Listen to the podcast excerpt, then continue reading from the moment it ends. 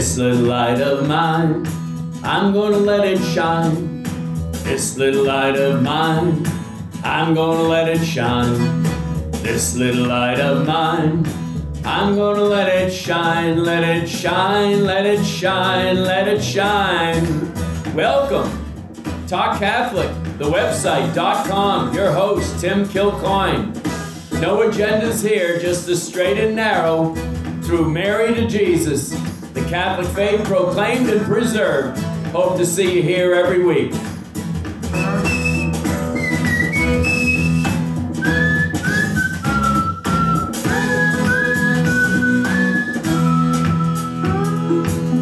Talk Catholic dot com with Tim Kilcoyne, and it is First Saturday, and we have our part two interview with Father David Cavanaugh of Opus Dei. A wonderful way to start the new year, to get everybody tuned in to a lay-oriented spirituality, very much so, as well as for the clergy. But Father will give a little more testimony of his own personal journey in today's interview, and more on the founder, Saint Josemaría Escrivá, who John Paul the Second canonized on October sixth, two thousand two. And please, don't forget your first Saturday, five consecutive Saturday devotions to Our Lady. Go to Mass, get to confession before that, say a rosary, meditate fifteen minutes on a mystery of the rosary, and offer everything up in accord with Our Lady's intentions for us, our Lord, the world. Father David, take it over. In Opus Dei, like any anything based in the faith, is going to, the Holy Spirit's going to address that. Yeah, they, you were working as a lawyer, as a member of Opus Dei. Yes, yes. And, and Upon I graduation from I went, to, I went to law school at Boston College. Okay. And, and then it was at the end of law school that I was asked, um, had you ever, had ever thought that God might be asking me to live celibacy?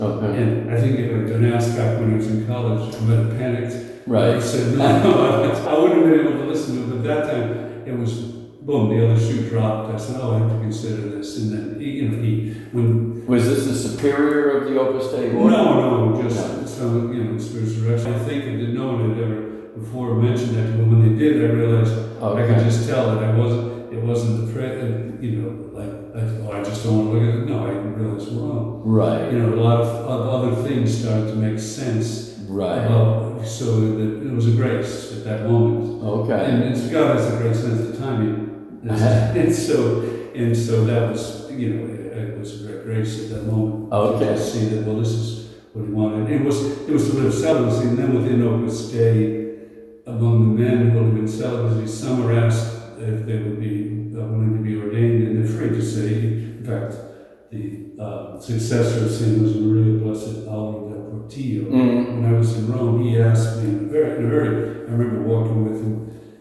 um, outside Saint Maria Goretti, and he, I told him, I let him know that I'd be willing to be ordained if he wanted. And he said, well, my son, right up until the moment of ordination, if he was, if I was called you, mm. if you ch- change your mind, no problem at all. He just, you know, wonderfully. And that was, of course, it has to be free. Right. So in some people, it's that, that's, you know, it's kind of a vocation within a vocation, but it's the but the clear right. comparison is to reach. It's all of that is in-house support, you know, the sacramental support, and also that lay people, you right. know, can can have the fullness okay. of the faith. So the so the baptismal, uh, uh, the sacrament can, uh, what the Holy Spirit's doing, it can go all the way. And Um, someone who's actually listening and following. So you're under a superior of the order as opposed to a bishop. Well, it's not an order, actually, uh, because okay. it's not religious, but okay. in Opus Dei, that the, the, the prelate of Opus Dei would be the, the one who,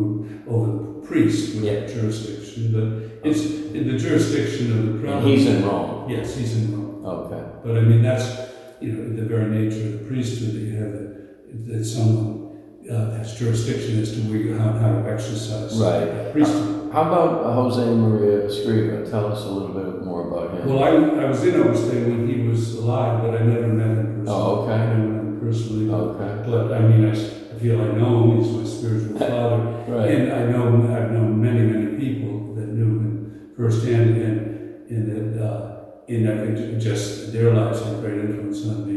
And in the, in the sense of freedom and simplicity, and that they'd all say that he, he, you know, he was very, very human. Yes. Because, I mean, this was, and you could see that. Where was he from? From uh, Avastro, Spain. Okay. And he, but his, you know, his life, there's many books on his life, but, yeah. was, but you can see providentially that he had a great, he had a great sense of humor, he had a great, he was just a real, very humble man, had a strong uh, temperament. Okay. And it was, uh, I can remember one priest who's already died many years ago, but he was, uh, when he was studying in Rome in the fifties, he told me they would have these get-togethers, uh, done his, he would work very closely with Álvaro del Portillo, who was the secretary of the Conventions and the Council.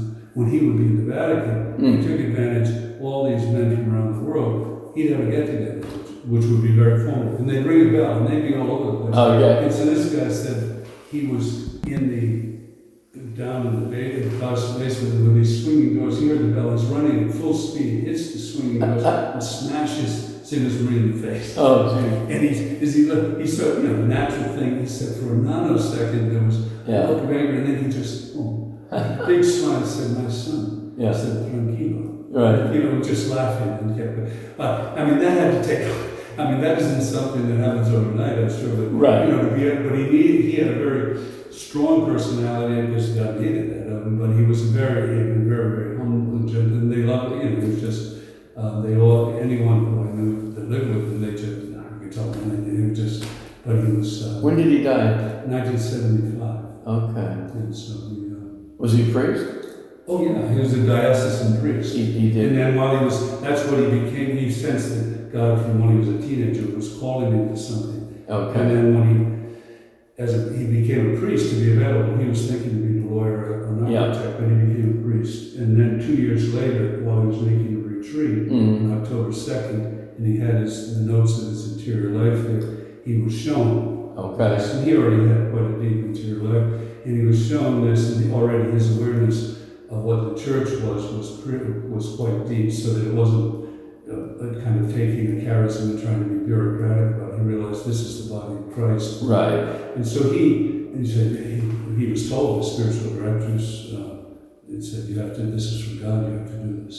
Okay. And, and that's how it started. He, he had to find him. Civil war, the typical way God works, he has a civil war breakout as he's trying to do this. Yeah. And he's going to say, I'm doing this, and don't worry. Do they come together as a group ever, or are they always individual? No, well, everybody, most people in Opus Dei are married, and they're just in the ordinary people in the parish. Okay. And what Opus Dei is, is spiritual. It's yes. spiritual. And so the same with diocesan priests. There are many diocesan priests around the world who were in the priestly society of the Holy Cross, priests, bishops, cardinals, who see that spirituality and say, this is for me. Right. Who are not religious, who don't have some other spirituality. Yeah. And then they re- everyone receives the same uh, uh, spiritual formation. The priests are in a priestly society to, so as to give deference to the fact that they're externally under the jurisdiction of the bishop, so there's no... Right. confusion about that at all. All that, they're being encouraged, just like everyone else, do a good job, be a good uh, son of your bishop, and be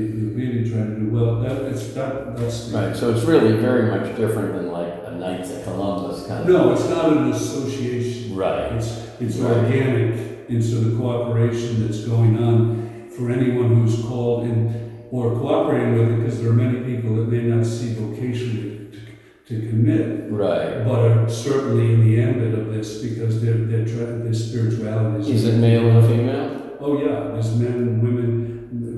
Uh, some smaller amount living uh, men and women living celibacy, but or lay. Okay. And they're not religious at all. Okay. They're just never left where they are, but they're committed to celibacy, and it's within the vocation of Opus Dei. Okay. They commit to it, and what the commitment becomes is basically. And when people make that commitment uh, for their life, that would, like anything mm. in the church, that takes time. Right. But it's, I think it's very illustrative that the commitment is, is in its essence, is to to commit to receiving the formation of Opus Dei, which is always proportioned to people in a way that's compatible and, with and where they are, so it's not pulling, uprooting them from these things. Is there a center for that formation? Well, we have centers that we use, but we also use parish churches, okay. and recollections. There's all sorts of. I, that, but they'll, and then they'll also commit to a thing that was very much in this uh, spirituality, which was to live fraternal correction, learn how to live that. And so that with the directors mm-hmm. of this day in mm-hmm. this situation, it's all collegial. Okay. That, the way it's done, it's never just one person. To, in, in, but within that, in the things that have to do with the actual charism of Opus Dei, to commit to well, the directors, if and when they're they're not seen, make to in a fraternal way make corrections. So oh, there's okay. a way to do that, but it, but it's very interesting. He's because he realized this isn't mine. We need to help one another to, to take right, care of this. Right. And there's no age requirement. I no. Think. Yeah. No. Well, I mean to commit, like in the church, you have to be eighteen. Okay. To be able to commit. To, uh, To, to a vocation, to Opus Dei. And so, what might be the first step? That, uh, well, yeah. in this, it's not, it isn't, like you said, Tim, it's not joined, it isn't something, it's an association that I'd like to join. It's, but the thing is, it's available, the, the, the formation that's given is available to anyone who wants it. Mm-hmm. And so, there, that's proportionate in all sorts of ways. There's a website that has a lot okay. of information, Opus Dei okay. uh, homepage. But then, there are also sorts of things, but then there are activities all over the place. Mm-hmm. And uh, I mean, we have one, uh, one place in Central Mass that you, that you were from, Saint John's Parish. Yes. I, I, I go there, uh, tw- I have a recollection for women once a month, there have a recollection for men once a month. Okay. And the neighboring parish in Bolton, the other one, yep. they say, hear confessions. Yep. And that's a typical thing priests folks will do, make available because people are being encouraged. Follow through on the baptism, okay. the second baptism is a confession, and yeah. receive our Lord, and let, like Our Lady receiving our Lord and then going out on the visitation. So, so you're traveling all over the place. Well, there's, yeah, I mean, it's uh, the Eastern New England's would be probably. Eastern New England, yeah. And so, but, um, and it's, I would say, it's, it's embryonic in terms of the life of the church. Mm-hmm. Well, it's been around for a while, it has, but it's embryonic in terms of of this, that uh, yeah. the uh, Saint John Paul did, he said that well, clearly Saint Josemaría was a precursor to Vatican two in terms of mission related to. He thought that no, but he what he was shown. Right. And he and Saint John Paul understood that very deeply. Right. So, uh, and so and so it's all, like anything, it's done at the pace of God is willing, as we're willing and we're generous. This this gift, you know, is able to help the mission. Right. And I'm, I'm thinking of the corporal works of mercy and the spiritual works of mercy. And this is, again, whatever the person's gift or and or career is, they can incorporate this spirituality into what they're doing. No, so it doesn't it doesn't cut right down. No, no, no, no. It's always, it's as he would say, each time you begin again. Which ends up as we, as someone's relation with our Lord goes on, you start to realize He wants to all our rooms. He wants to be to take it along. When I go where to, you are, when I go to the cleaners, He He wants to do it with me. Right. When I go to these, and that's where the the actions, you know, the, the then even big things that go on are always amalgamation of many little actions. Yeah. And that's what Opus Dei is trying to is helps yeah. people to be, over time recognize that that's. It's yeah. doing their home, there's priorities. If someone's married, it's doing it with their wife or husband and learning how to share our Lord's life, love for them. Yeah. And the overflow goes to the. I'm, th- I'm thinking uh, my mom's departure is, this is her memorial uh, mm. this very day. And I spoke a few words uh, at, at mom's funeral uh, six years ago and uh, at Saint John's. Yes. Uh, and, and I and I said, And I and I said, um, well, you know, she was a, a funny combination of Saint Therese and Saint Maria Goretti and Phyllis Shaffley. Okay, and, and, and yeah, and, and the part of Saint Therese, I said, to, I said to God's people, I said, if you ever could, if you ever saw how my mom folded a T-shirt, okay, that's it. And this, That's, you know what makes me, your mom, you don't do that unless you over you discover which audience you're playing to. Exactly. That God the Father sees in secret. When then someone's free. When they're yeah. when they get, we're all trying to get there. Yeah. And others as well. Sure, you can do it with me, and we'll get the Academy Award. Uh, it's but you see, that's the body of Christ. All those mundane little yeah, that's, things. That's that's what's most precious because they're. Yeah. I want that my vainglory isn't in play because no one sees it, but then exactly. God sees it. Exactly. Now it's being redirected yeah. to look good in front of God. That's a beautiful thing. It's that, that's that's Opus Dei. It was to teach people, no, no, don't make a big thing of it, but right. do it well. Right. It's a service. I forget who it was. It's a member of the military who uh, has written a book, and I think the title is uh, Make Your Bed. Yeah. And it's Make It for God. You nailed it. You're right. In the, you found Make it perfect. You found what we're all after. Father, this is uh, a delight and uh, something we need to hear about uh, in, in this crazy, wacky world that we're living in. We're trying to uh, call the laity to their gifts yes. and to embrace their gifts uh, and, and not be afraid, you know, as Saint John Paul the Second's motto would always yes. put forth. Yeah. We need the laity to really take that charism of finding God in the ordinary most seriously, and that can be any realm of knowledge or profession, as long as it's godly, right? Yeah. I mean, it's it's Saint Thomas More, a man for all seasons. Yeah, very that's that, there's the that's what the Holy when it allowed. That's what the Holy Spirit does with each of us, and for most people, it's going to be wonderfully right up in the most ordinary things. Yeah, very good. Let's finish with a prayer. Let's pray to the one that the Holy Spirit is. is trying to get us to imitate so we can participate. Hail Mary, full of grace, the Lord is with thee. Blessed art thou amongst women, and blessed is the fruit of thy womb, Jesus. Holy Mary, Mother of God, pray, pray for us sinners, now and at the hour of our death. Amen. God bless you. Thank you. Horum Dei Gloria. Yes. Very good. God bless, Father. Thank, Thank you so much. So we get ready for Valentine's Day, a beautiful song by John Boswell, Festival of the Heart. And we'll put it to some Candlemas poetry from Father Z's blog. The first, A Candlemas Dialogue by Christina Rossetti. Love brought me down, and cannot love make thee? Carol for joy to me. Here, cheerful robin, carol from his tree. Who owes not half to me, I won for thee.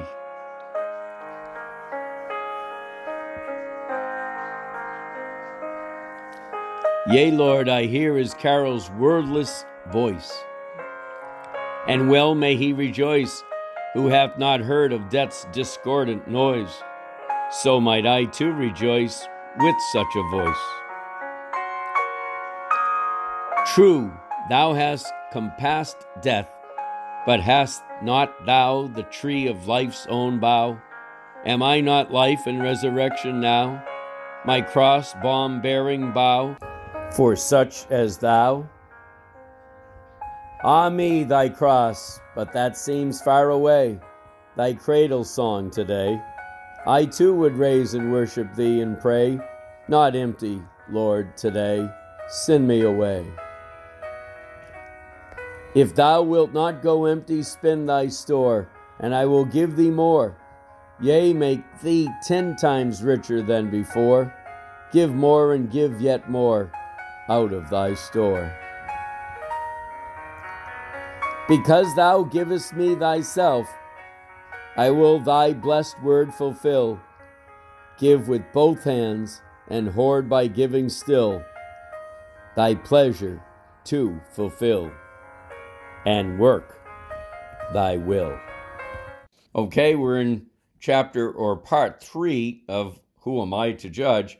And this is on the seven keys to relativism and how to encounter a relativistic person. Our first key was to lead with mercy. Our second key was entitled Relativism Wounds People, basically pointing out to the shallow nature of the relativistic philosophy. Eh, to each his own, what floats your boat. No big deal if you find life meaningless. It just leaves people kind of looking in their glass, more than half empty. The third key is law equals love. That's the third crucial point we need to keep in mind in our conversation with relativistic friends. No matter what moral issue, he says, we may be discussing, we always need to bring it back to love. And quickly. And then he gives a particular rendition of an episode on an airplane where he was flying home and a Methodist was uh, ever so curious about him, and he said that he took in his show at E W T N, and he found it to be uh, very informative, and he said he loved the show. Uh, however, he then confronted him on the airplane uh, with others listening in and said to him finally, "So here's my big question. When is the Catholic Church going to update all of its teachings on sexuality?" And uh, he, he went on and on and on, putting down the church for being oppressive and inhumane, he says. And then finally, Professor Sri jumped up and said, "Excuse me, but do you know why the Catholic Church teaches what it does about sex? And do you know why it's always going to teach what it teaches about sex? It's because the Catholic Church loves people." That's not what he was expecting, Professor Sri tells us. He says, "Let me ask you a question. Do you work with young people?" "I am blessed to do so, Professor Sri, regularly. I work with thousands of college students and young adults around the country, and these young people are very familiar with the ideas you're describing, ideas from the sexual revolution. They've experienced firsthand the repercussion of these ideas which shape the world in which they grow up today, and they've told me how it's affected them. They've experienced casual sex, the hookup culture, free-flowing relationships, and it's not working for them. It has left them empty and wounded. They describe the fears and insecurities they have in dating relationships, the pain and heartache in their lives, how they have felt used, how they have felt let down, how they have become disillusioned. So many of them come from broken homes and have experienced the heartache of divorce. Many of them doubt they will ever find a lasting love. Is this what we want for the next generation?" he says. I also discussed with him how fewer and fewer people are getting married today. Many say to themselves, "Marriage, why bother? I have a boyfriend, girlfriend. We like each other, we live together, and we have good jobs. Why do we need a certificate from some church?" Many of them have not seen strong marriages modeled in their lives and communities. And they themselves have gone from one hookup to another and one dead-end relationship to another. So the very idea of a lifelong, joyful, and committed marriage does not even seem possible. And yet this is utterly fascinating. The strong majority of adults in the United States still say that one of their main goals in life is to have a happy marriage. How can that be? If so few people bother with marriage these days, why are there so many of them saying they hope to have a happy marriage? Because they are still human persons created with a desire for a lasting love. God made them for love, and they still desire love. They just don't think a lifelong love is possible, so they've given up on marriage. That's why we need to proclaim the good news of marriage. The desires young people have for total and committed love are good, and they have their heart's deepest desires fulfilled if they follow God's plan for love, marriage, and sexuality, not the world's way. These are some of the ideas I quickly shared with my Methodist friend at thirty-eight thousand feet. Though I can't say I convinced him in our short conversation in the aisle, it did stop him and make him ponder the issue a little more. And sometimes that's the best we can do in initial exchange. But the one thing that is crucial to do at an early stage is to reframe the discussion. Instead of letting our friends paint Catholic moral teaching as something negative, something interfering with people's personal lives, we need to frame each moral teaching within the context of love, for that's what all of Christ's moral teachings are about. I'm thinking one very good example historically of what Professor Sri is trying to tell us has much to do with how the sixties represented the Great Revolt against all that was traditional, the Ozzie and Harriet Leave It to Beaver generation of World War Two. What was it that they did that was so bad? One of the things that they didn't do was explain the actual teachings of our church to their offspring, the baby boomers. This would be the stereotypic criticism of this generation relative to that generation, even though they were leading good moral lives. Our World War Two parents. Because they were just reduce it to the Baltimore Catechism with its question and answer format and rattle off rote answers to Catholic teachings. This generation wanted more. They wanted the why, just like a little child is always asking that question.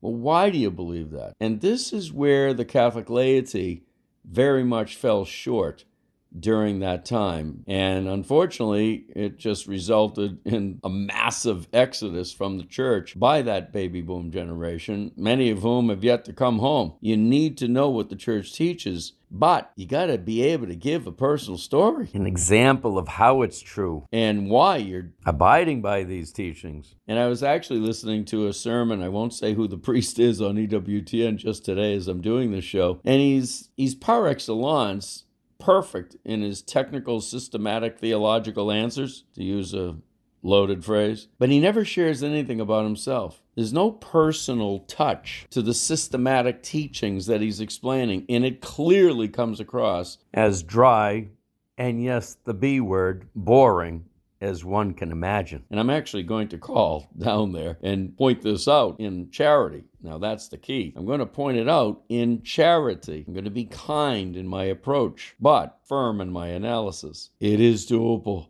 We do it right here every week at W Q P H Radio eighty nine point three F M. Stay tuned and accompany us. And you do not want to miss the next chapter, Making Judgments versus Judging Souls. And yes, we will remain our brother and sister's keeper next week. God bless. Let your light shine. That is what it's all about here at W Q P H Radio eighty nine point three F M. But we need to hear your story. You want your voice to be his voice. That is making the faith known to others. Please, my number is eight seven seven, six two five, three seven two seven. Tim Kilcoyne, Talk Catholic dot com. Saint Mother Teresa told us, your ministry is your work right where you are. Grab on to this microphone. God bless.